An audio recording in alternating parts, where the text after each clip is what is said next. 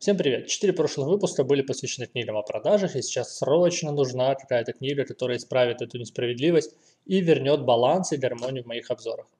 Собственно, вот эта книга «Шпаргалки для боссов» Тимура Горяева. Сегодня я решил не ограничивать себя пятью минутами, а сделать полноценный развернутый обзор и будь что будет. Поехали!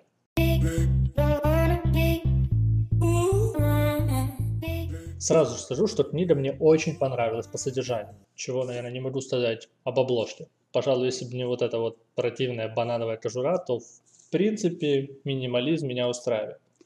Опять же, мне очень режет слух слово «босс». Ну, веет какими-то лихими 90-ми. Не знаю почему, как-то это неуважительно. Но когда я открыл книгу, увидел иллюстрации, так сказать, картинка сложилась.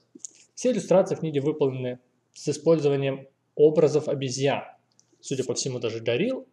И это выглядит столь же комично, как и пугающе. Ну, реально какие-то жутковатые, почему-то не бритые, с трехдневной щетиной, кроме женщин. Они тут просто жутковатые. Немного покопавшись в интернете, я нашел иллюстратора Павла Мятежана Биханс и понял, что у автора просто такой стиль. Ну, тут много картинок с обезьянами и просто небритых мужчин. Зато теперь эта книга точно запомнится, и вы ее не спутаете ни с какой другой. Давайте переходить к содержанию. Книга состоит из пяти частей, и уже по заголовкам становится понятно, что стучать не придется. Тут прям сквозит каким-то блатным юмором и иронией.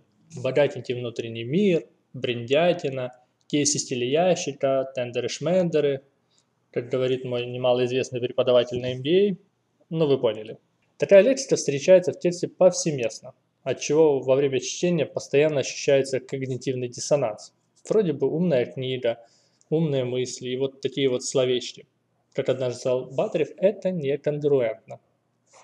Но я считаю, что в книге очень много полезных мыслей, с которыми хочу с вами поделиться. Первое – это 10 заповедей сотрудника компании «Калина», руководителем которой является Тимур Горяев. Первая заповедь – соблюдать заповеди Господни, и Бог тебе поможет. Второе – покупателем твоей продукции является твоя мама, твой ребенок, твой любимый человек и даже твоя теща. Вот я сам так думал. Третье. Самый страшный грех компании – ложь своему руководителю. Четвертое. В компании не наказывают за ошибку. Каждый имеет право на ошибку, а в компании наказывают за неправильное выполнение своих прямых обязанностей. Пятое. Задача выполнена 99% считается невыполненной. Шестое. Отвечать нужно только на вопрос, который тебе задали. Седьмое. Завершенная работа оценивается только по результату, не затраченному времени. Восьмое. Подразделение оценивается по самому слабому сотруднику. Девятое. В компании нет места подвигу, подвиг есть всегда результат чьей-то некомпетентности или безответственности. И десятое. Все возможно. Нужно только определить необходимый ресурс – денежный, человеческий, временной. Что же дальше? А дальше декомпозиция системы сбалансированных показателей и четко сформулированные ценные конечные продукты для каждой должности, от директора до дворника. И не надо прописывать по 15 ожидаемых результатов для каждой должности. Определите лучше один, но самый-самый главный. Например, главного бухгалтера – это точность, своевременность отражения всех хозяйственных операций. Например, у секретаря – это документооборот, который обеспечивает полное, точное и своевременное доведение информации до адресата. И на каждый такой показатель должен быть проверочный инструмент, измеряемый критерий оценки. В общем, это классический процессный подход со системой сбалансированных показателей Нортона и Каплана, представленный в форме управленческой отчетности. Что-то много умных слов наговорил. Просто запомните, что важно понимать, что измерять и зачем измерять, а без учета и анализа построить успешный бизнес невозможно. Вторая часть книги про мой любимый маркетинг. Автор утверждает, что маркетинг – это единство трех компонентов – продукт, бренд, э, коммуникации – Хотя там мы с вами знаем про базовых 4P – Place, Product, Price, Promotion. И вот в этом самом продукт выделяется брендинг. Но сначала качественный товар, а потом бренд. И можно ввалить кучу денег в продвижение, а покупатель купит ваш товар, разочаруется, и лучше бы эти деньги потратить на зарплату хорошего технолога, инженера, либо специалиста по контролю качества. А бренд, он как ребенок. Вы вкладываете, вкладываете, растите, растите, но не факт, что ваш ребенок вырастет успешно. Поэтому просто создайте продукт, который захотят купить. Или делайте продукт, который захотят купить ваши сотрудники и понести его домой. Продолжая тему брендинга. Если у вас уже есть успешная торговая марка, не надо ее штамповать на всех группах товаров, которые вы выпускаете. Бренд должен помогать продавать, а не брать э, на себя инструмент украшательства товара. Нам на MBA приводили пример с йогуртом Cosmopolitan'ом.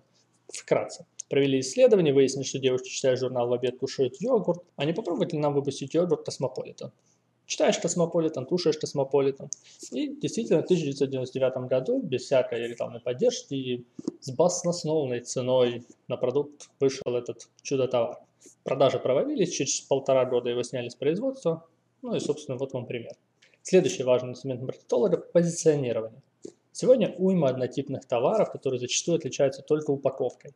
Поэтому важно потратить время и создать продукт, который будет мил не только вашему сердцу, но и будет отличаться от конкурентов чем-то значимым для потребителя, тем, что он заметит и оценит. Ведь это не обязательно должен быть атрибут, которого нет у конкурентов. Вы просто можете стать первым, кто об этом скажет. Вы же наверняка знаете, какая марка авто считается самой безопасной. Специально не стану ее называть. Но скажу, что по данным сводного рейтинга Euro NCAP за 2020 год на первом месте Volkswagen ID3. Надеюсь, вы удивились. Идем дальше. Коммуникация. Тут мне понравилось требование компании к к видеороликам. Зритель должен досмотреть видеоролик до конца добровольно. И после этого он еще должен запомнить хотя бы название. Автор скептически высказывается против качества работы западных агентств. Якобы там идут массовые коммуникации, куча денег, поэтому все решения принимают какие-то веселые маркетологи, наверное, как в фильме «99 франков», что бы это ни значило. Э, думаю, если бы маркетологи были в самом деле веселые, то западные компании не были такими успешными. В частности, в книге приводится пример про автомобиль Шкода, который в рекламе ездит где-то по крышам.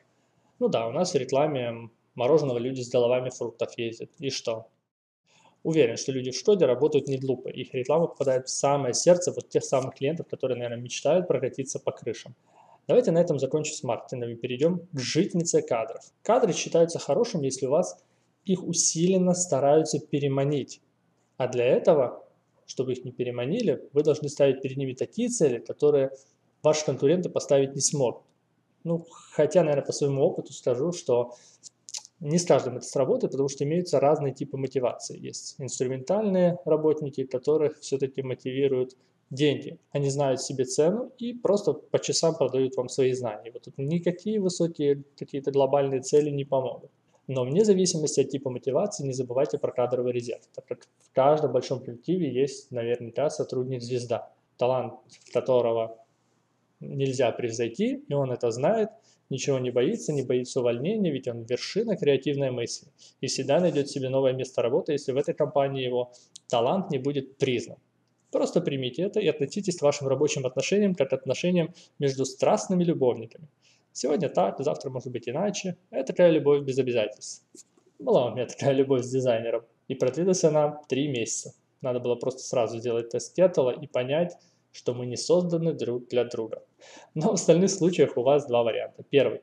Просто найдите нужного человека на рынке. Или второй. Есть специалиста нет. Зарастите у себя в компании. Это сейчас на самом деле один из самых правильных способов найти хорошего маркетолога. Отдельного внимания заслуживает глава про мотивацию. По сути, мотивация это несложно. Определите результат труда, который вы приобретаете у отдела или службы, и определите цену, которую вы готовы за него платить. В определенный момент оптимизация и улучшения пойдут прям снизу, так как люди поймут, что могут зарабатывать больше тем же количеством людей. Это, пожалуй, одно из лучших объяснений после книги по KPI Марии Вишняковой. Автор приводит два наглядных примера. Первый. Начальники отделов перестали просить расширить штат и сами провели оптимизацию.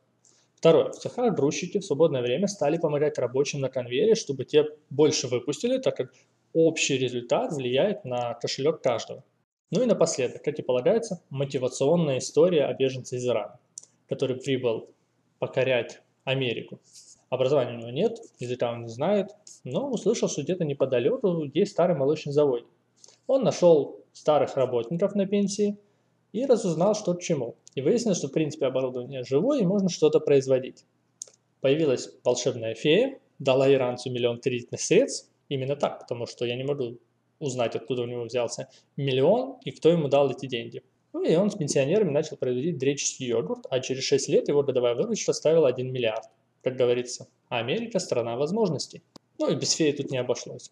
В книге на самом деле еще есть парочка интересных рассказов об успешном успехе, но я, наверное, оставлю их для вашего собственного изучения.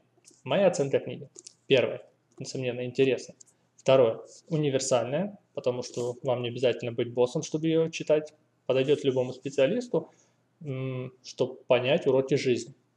Третье. Книга прикладная. В ней куча готовых инструментов для внедрения. И четвертое. Книга самостоятельная. В ней здесь все простым языком написано, и у вас вряд ли останутся вопросы, требующие более детального разъяснения. На этом у меня все. Напишите в комментариях, понравился ли вам развернутый обзор или лучше вернуться к обзорам за 5 минут. А в описании, как всегда, оставлю ссылку на книгу и на мои аудиоподкасты.